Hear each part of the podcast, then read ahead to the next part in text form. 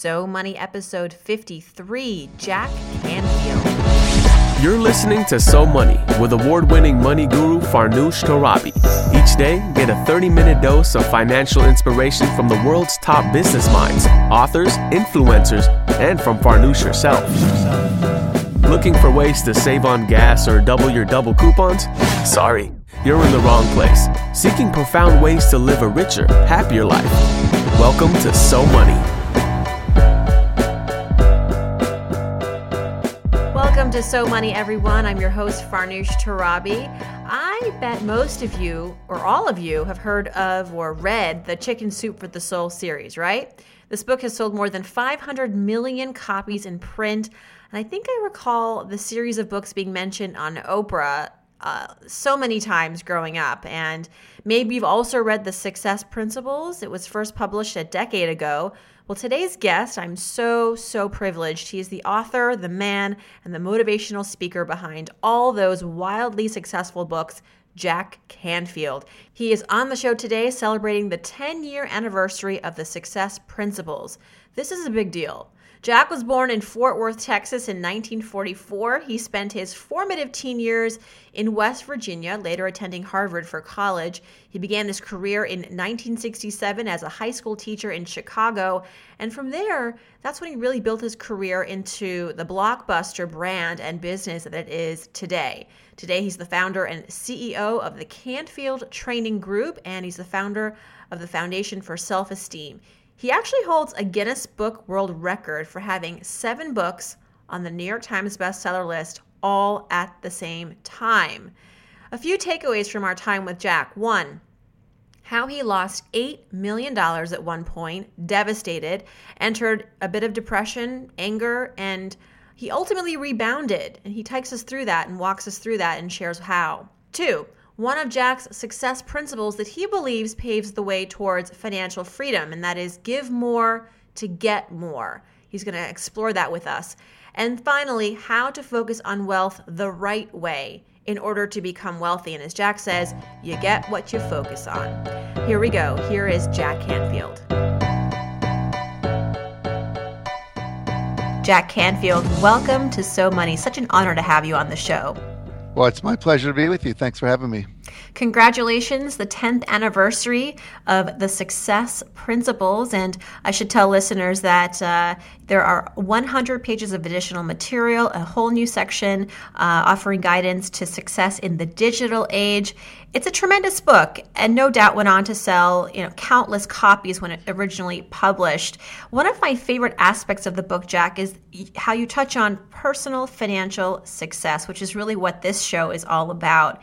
So I would love to start by asking you a personal question. You know, the book is is filled with uh, numerous principles, many of them which apply to building wealth and achieving financial greatness. In your personal life, though, Jack, what would you say is the number one principle that helps to guide your financial decision making?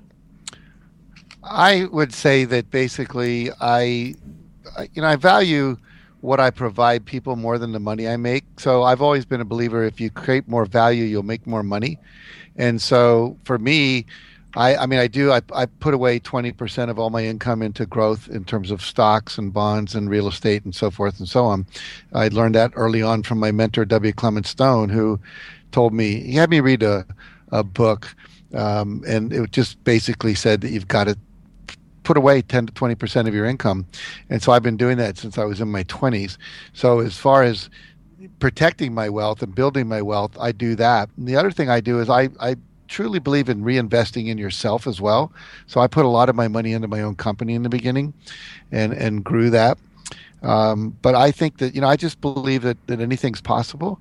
And I've never, I mean, I remember when we, we were, uh, you know, writing the Chicken Soup for the Soul books, and we had uh, literally no money to pay the toner bill for our, our, our Xerox machine, and we needed it because we were reprinting copies of the book to send out to publishers, and we would just get on the phone, and we were so convinced that we were going to make a lot of money that we were able to convince other people of that. So I've always been very optimistic, and believe you should act as if you already are wealthy, and then that vibration will attract wealth to you. As you say in your book, you get what you focus on. But I'd like to play a little bit of devil's advocate there because I think Sure. in society, you know, I, I'm not of this belief, but there are many who believe that when you focus too much on money, right, too much on earning and this goal of becoming wealthy, that it implies that you're greedy, that you care too much about money and, and not enough about people. Is this just a limiting belief as you talk about in your book? And, and if so, how do you get over that? How do you make peace with that? Well, it comes up quite often with my students, you know, who feel that if you're into money, it means you're greedy or money's not spiritual or any of those kind of things. And, you know, I, I, I've made tens of millions of dollars in my life, you know, close to a hundred million. And the reality is I can do a lot more good in the world than someone who's making $50,000 a year. You know, I've built schools in Africa. We've drilled wells in Africa. I have supported microloans to people all around the world. I've given $100,000 to the Pachamama Alliance that allows us to sustain our ecological you know balance in the world by working in the rainforest and protecting it from oil drilling those are things you can't do if you don't have money I am very generous with my staff. We have a 15% profit share. One year, my my receptionist made seventy thousand dollars in bonus money. So the reality is that when you have money, you can do good things. I always say money amplifies what you already are. So if you're a greedy, control-oriented person, you're going to have a lot more money to be greedy and controlling with. If you're a generous, loving, kind person, you're going to have a lot more money to be loving and kind with.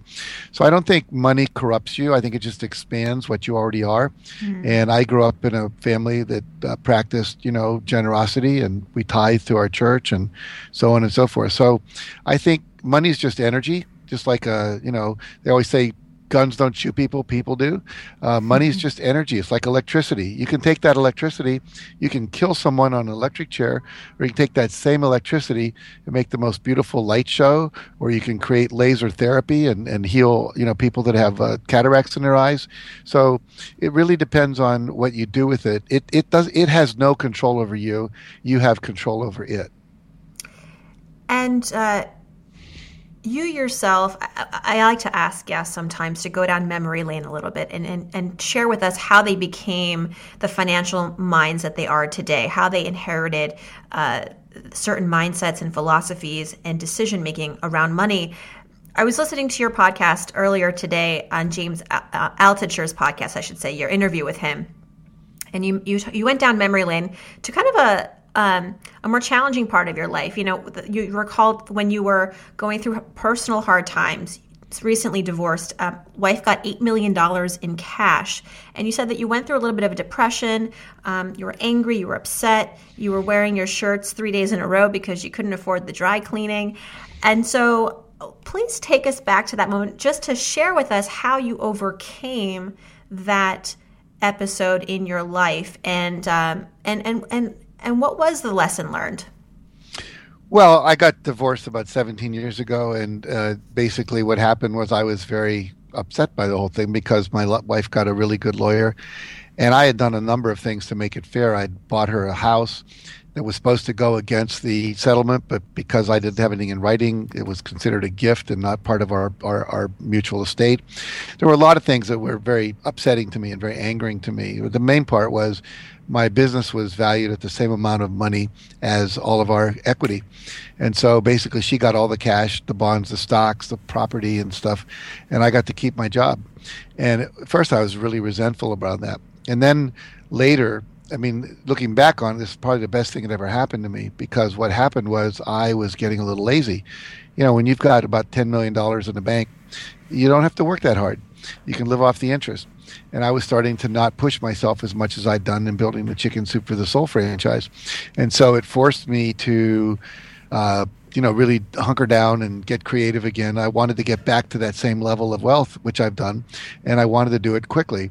And so I could have afforded to send my shirts to the laundry, but I didn't want to spend that money on that. So I just wore things, you know, more often than I would, and I ate less expensive food and I bought less expensive wine and you know whatever it was. But the key thing was I said, okay, if I've done it once, I can do it again. You know, I, I run workshops for uh, one of the workshops I, I, run. You have to be a millionaire to be in it. And um, all there's two kinds of millionaires: there's self-made millionaires, and there's people who inherited or got a trust fund or whatever. And you could take any of these self-made millionaires, drop them naked into any country in the world with no identity, no business connections, don't know the language, and within three to five years they'd be millionaires again. Because once you know how to do it you can't not know how to do it. And so as things evolve and change you have to learn new things. Like now everything's digital and it wasn't you know 15 years ago. But the point is it's a mindset. And so my mindset was okay you know i'm, I'm resentful this happened. Uh, I, I, need to let it go because I teach forgiveness. It took me about a month to to really let it go, and then one day I said, you know, I'm, I'm spending time being angry about something I can't change, I don't know if you're familiar with Byron Katie's work, where she does this um, uh, beliefs work, where you look at I have a belief that that shouldn't have happened. I have a belief that my wife should have been more fair, whatever. And then the question is, is it really true? Can I absolutely know that my wife should have done this differently? Well, no, I don't sit high enough in consciousness to know. Next question is, what do I experience when I hold on to that belief?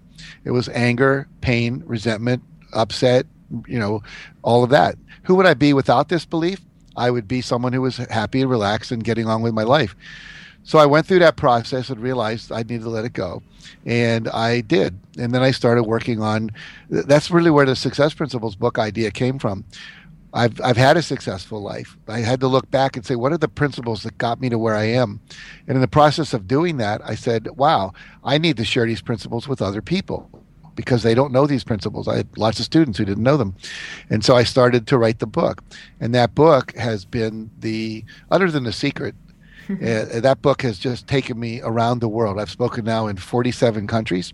A lot of times coming they want me to do success principles i just came back from a trip in the gulf where i spoke in uh, iran I spoke in uh, Oman. I spoke in Dubai. I spoke in uh, Kuwait, Bahrain.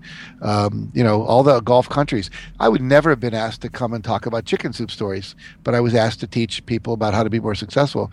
Um, I've spoken in you know Russia and so forth. So it really was a gift. And once I started looking back at the principles of believing it was possible, acting as if it's already a done deal, visualizing it, affirming it, um, you know, having a positive expectation, uh, and just that's that's what really this book's about. It really saved my life by writing it, and it also has saved now. We sold seven hundred thousand copies in twenty seven languages, and I get stories from all over the world about people who absolutely transformed their life. I'll just tell you one real quick, and then sure. we'll move on. But I was in I was in the Philippines in Manila. I was doing a seminar and the night before, I did a book signing in a bookstore. And this guy named John Caleb interviewed me for a local newspaper. And it was a great interview. It was really fun. He was a great interview.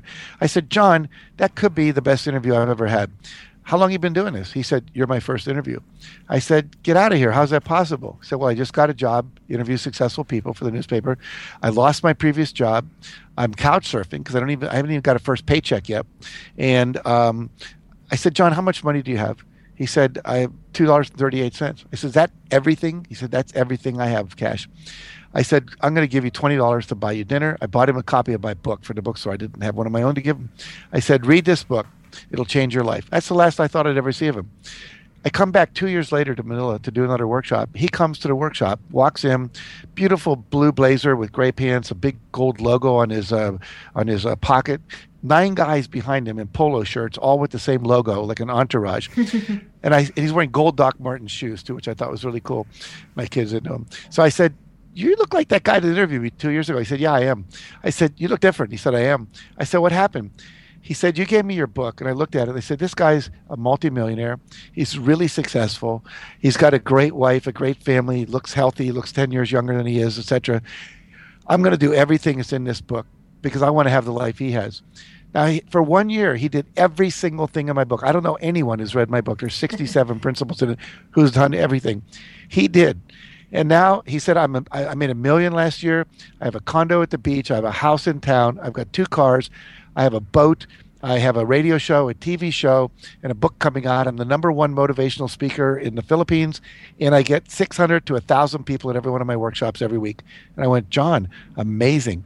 And that's what's possible when you when you when you apply principles, just whether they're financial principles like you're teaching, or whether they're total life principles, including financial principles that are in my book, The Success Principles. Yeah, when you met him two years prior, you recognized something in him, right? He had it. And so, what was that? Like, what made you think this guy is on to greatness? And he, he didn't even probably know it yet. He didn't. I think what I noticed in him was a, a, a certain joie de vivre, a, joy of life. He was charismatic in a way that he was. Here he was with three dollars basically net worth, and excuse me, and he was fun, and he was happy, and he was, um, you know, I mean, he was struggling. I don't think he knew what a great person he was, but he just seemed to be a guy who loved life and who uh, he was authentic. He was transparent.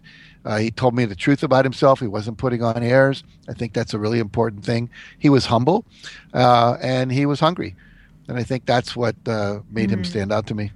Jack, he reminded me. He reminded me of myself when yeah. I was that age. Yeah. What does wealthy mean to you, and and how do you educate people on how to embrace wealth.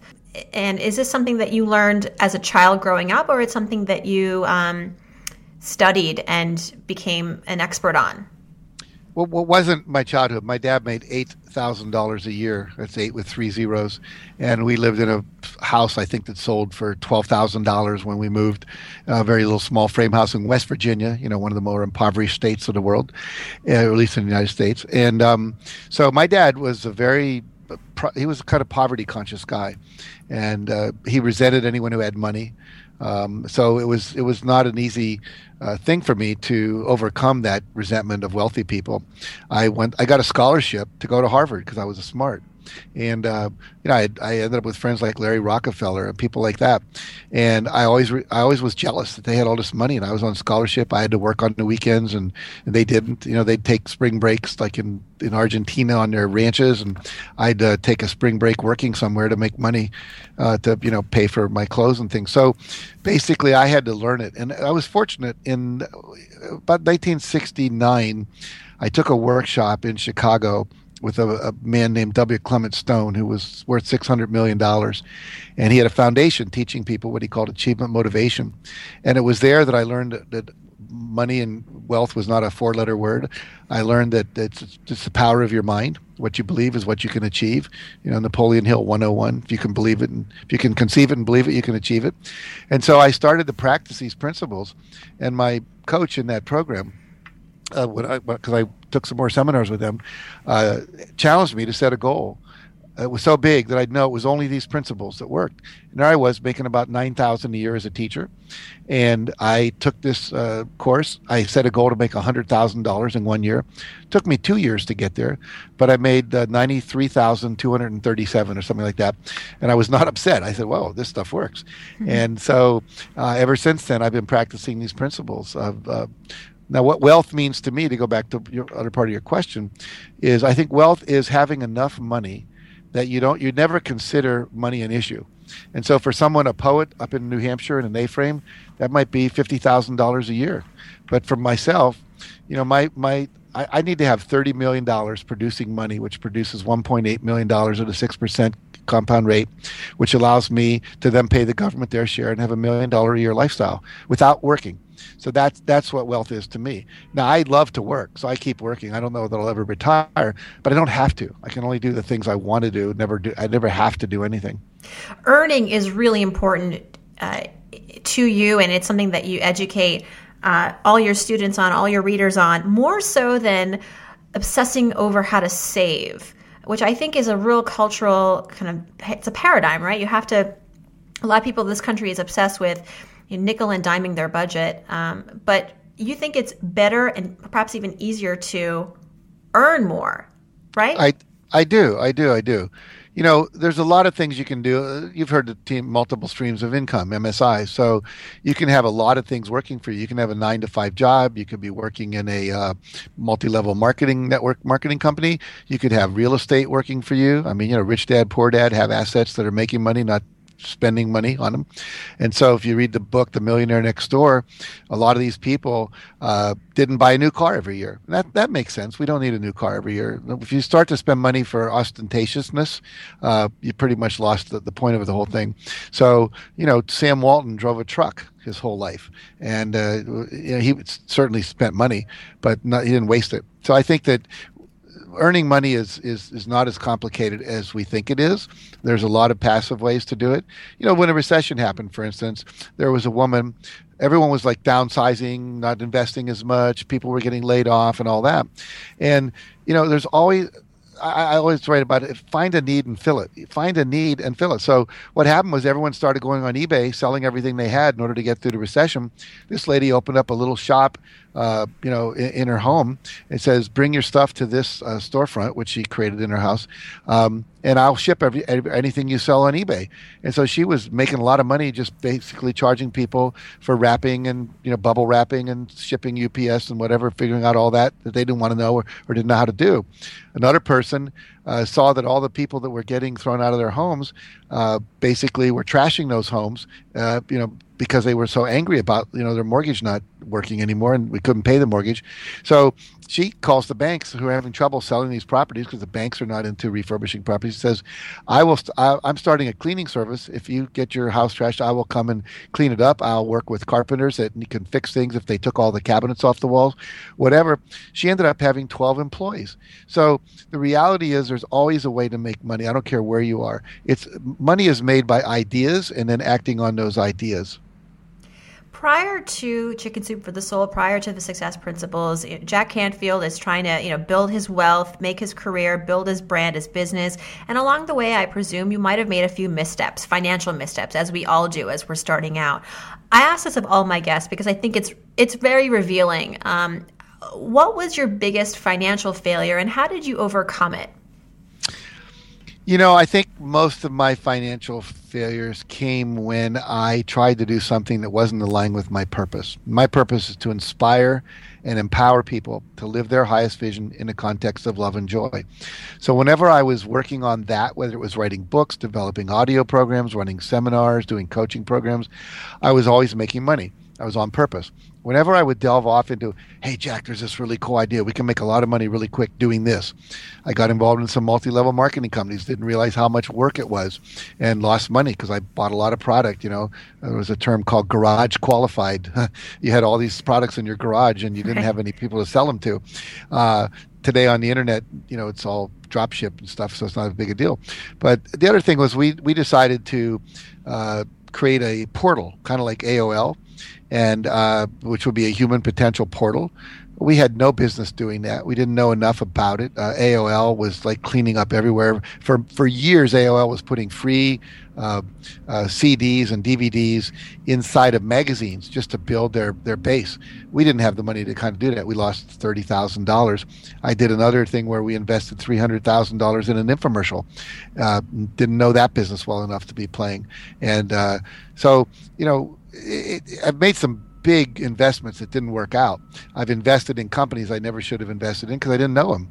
You know, um, the, the, the richest people in the world will tell you don't invest in businesses that you don't fully understand, and I didn't do the due diligence I should have done. So lots of fifty and hundred thousand dollar investments that turned into nothing. So I don't do that anymore. Yeah. I actually have one guy who manages my money with me, and he knows X times more than I do. He used to work uh, at Deutsche Bank and is an extremely brilliant guy. So I let him do what he knows how to do. He runs everything by me, and I usually say, "Well, what would you do if it was your money?" And he tells me, and I say, "Do that."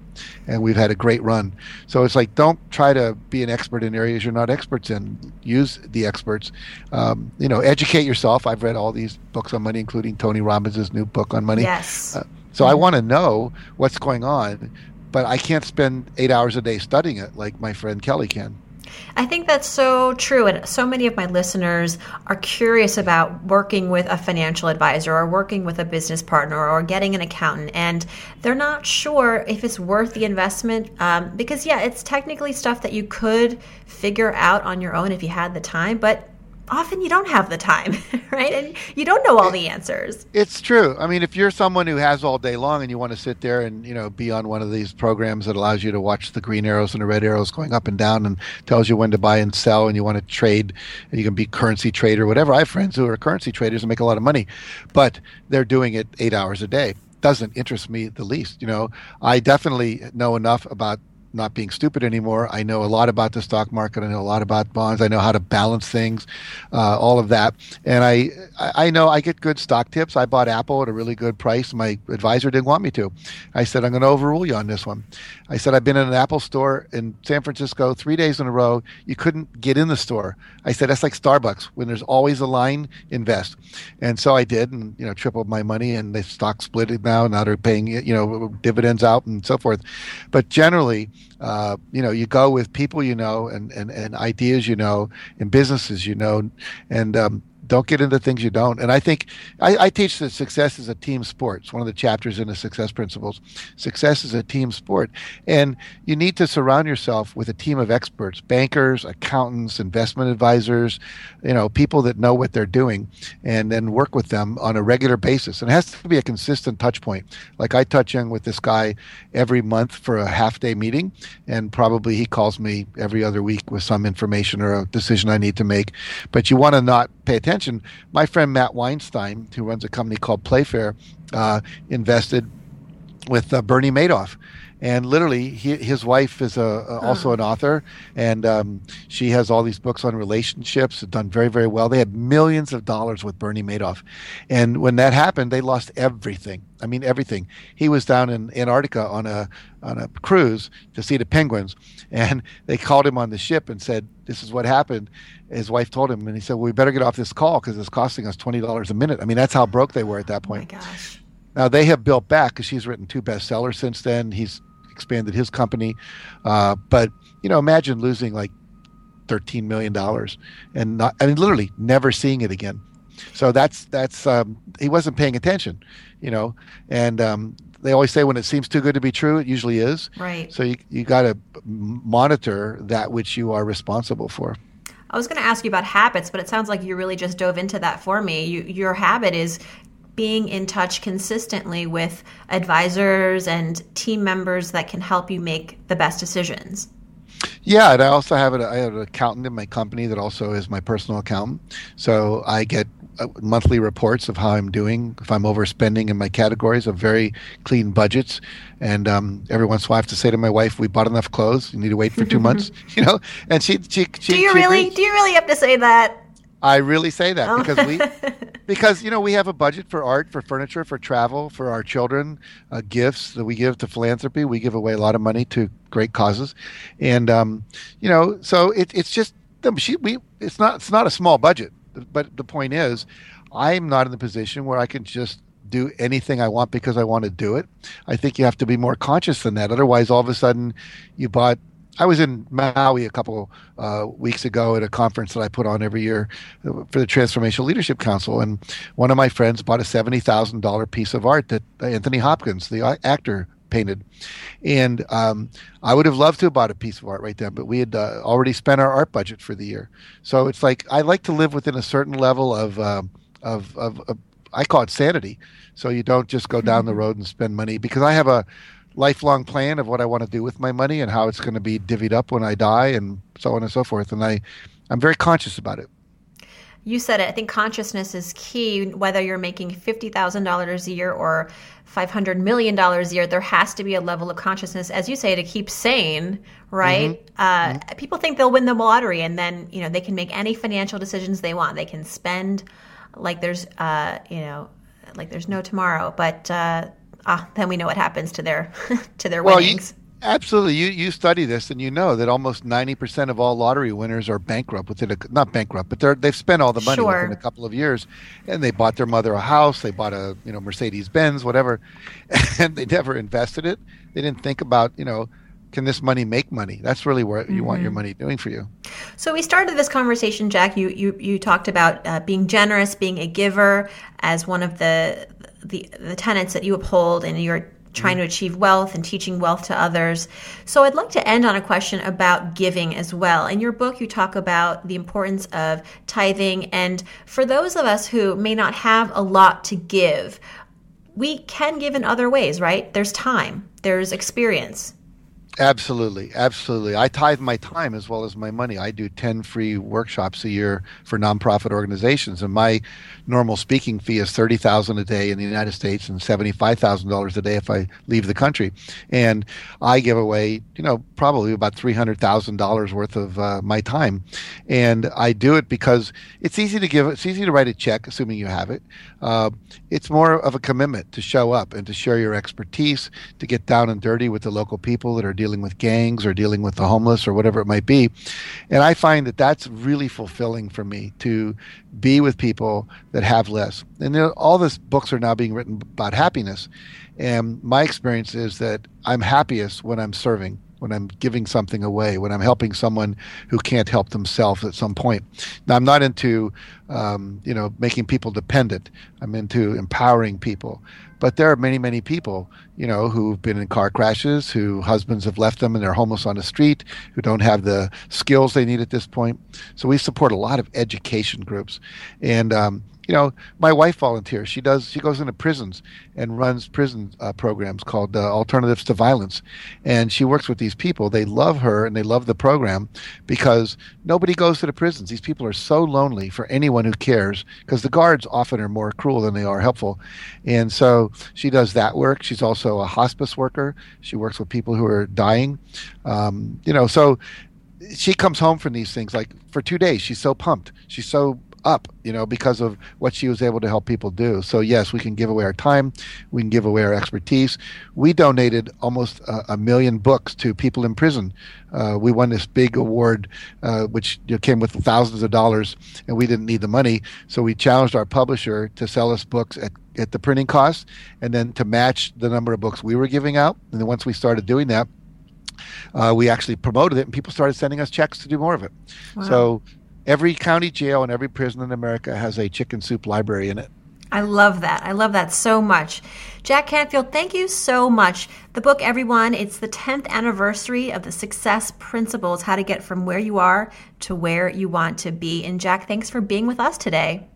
My pleasure. Can I make a quick offer to your, your, your yes, listeners? please if you go to the, the, the successprinciples.com or the successprinciplesbook.com, you can buy the book through that portal into amazon.com or barnesandnoble.com. But what you'll get in addition are five bonuses. It's a, a hour long video of me teaching about living by design instead of by default. An hour uh, audio you can download, which answers all the questions that are most asked about the principles in the book. A daily disciplines for success poster the first two chapters of the book you can download them immediately so you don't have to wait for amazon to send you the book and an instant income business planner that's written by my uh, partner janet switzer who wrote a book called instant income and so uh, nice bonuses worth over $100 if you would buy the book through there instead of just going directly to amazon or your local bookstore Fantastic. Okay, we will do that, and I will put that on the website at somoneypodcast.com so everyone can reference it and make sure to get these goodies.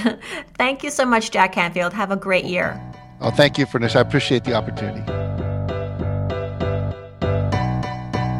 Thank you so much once more to my guest, Jack Canfield. Thank you for joining us, celebrating 10 years of his incredibly popular book, The Success Principles. And like Jack said, to receive some great freebies along with the purchase of his book, head over to thesuccessprinciples.com. Jack is also on Twitter at Jack Canfield. And of course, we've got all this information over at SoMoneyPodcast.com. And there you can also find the transcript and the comments from this episode and all previous episodes.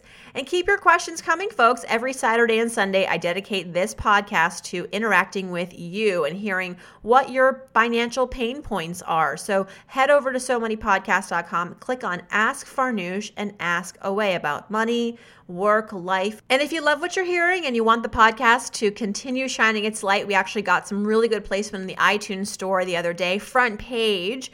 This is all thanks to you. And really, the secret to this is leaving good reviews. If you like the show and you want to support it, the most impactful thing you can do, besides, of course, listening and, and subscribing, is to leave a positive review on iTunes. It's a very crowded space, so I appreciate all of you who have already left reviews. I'm floored.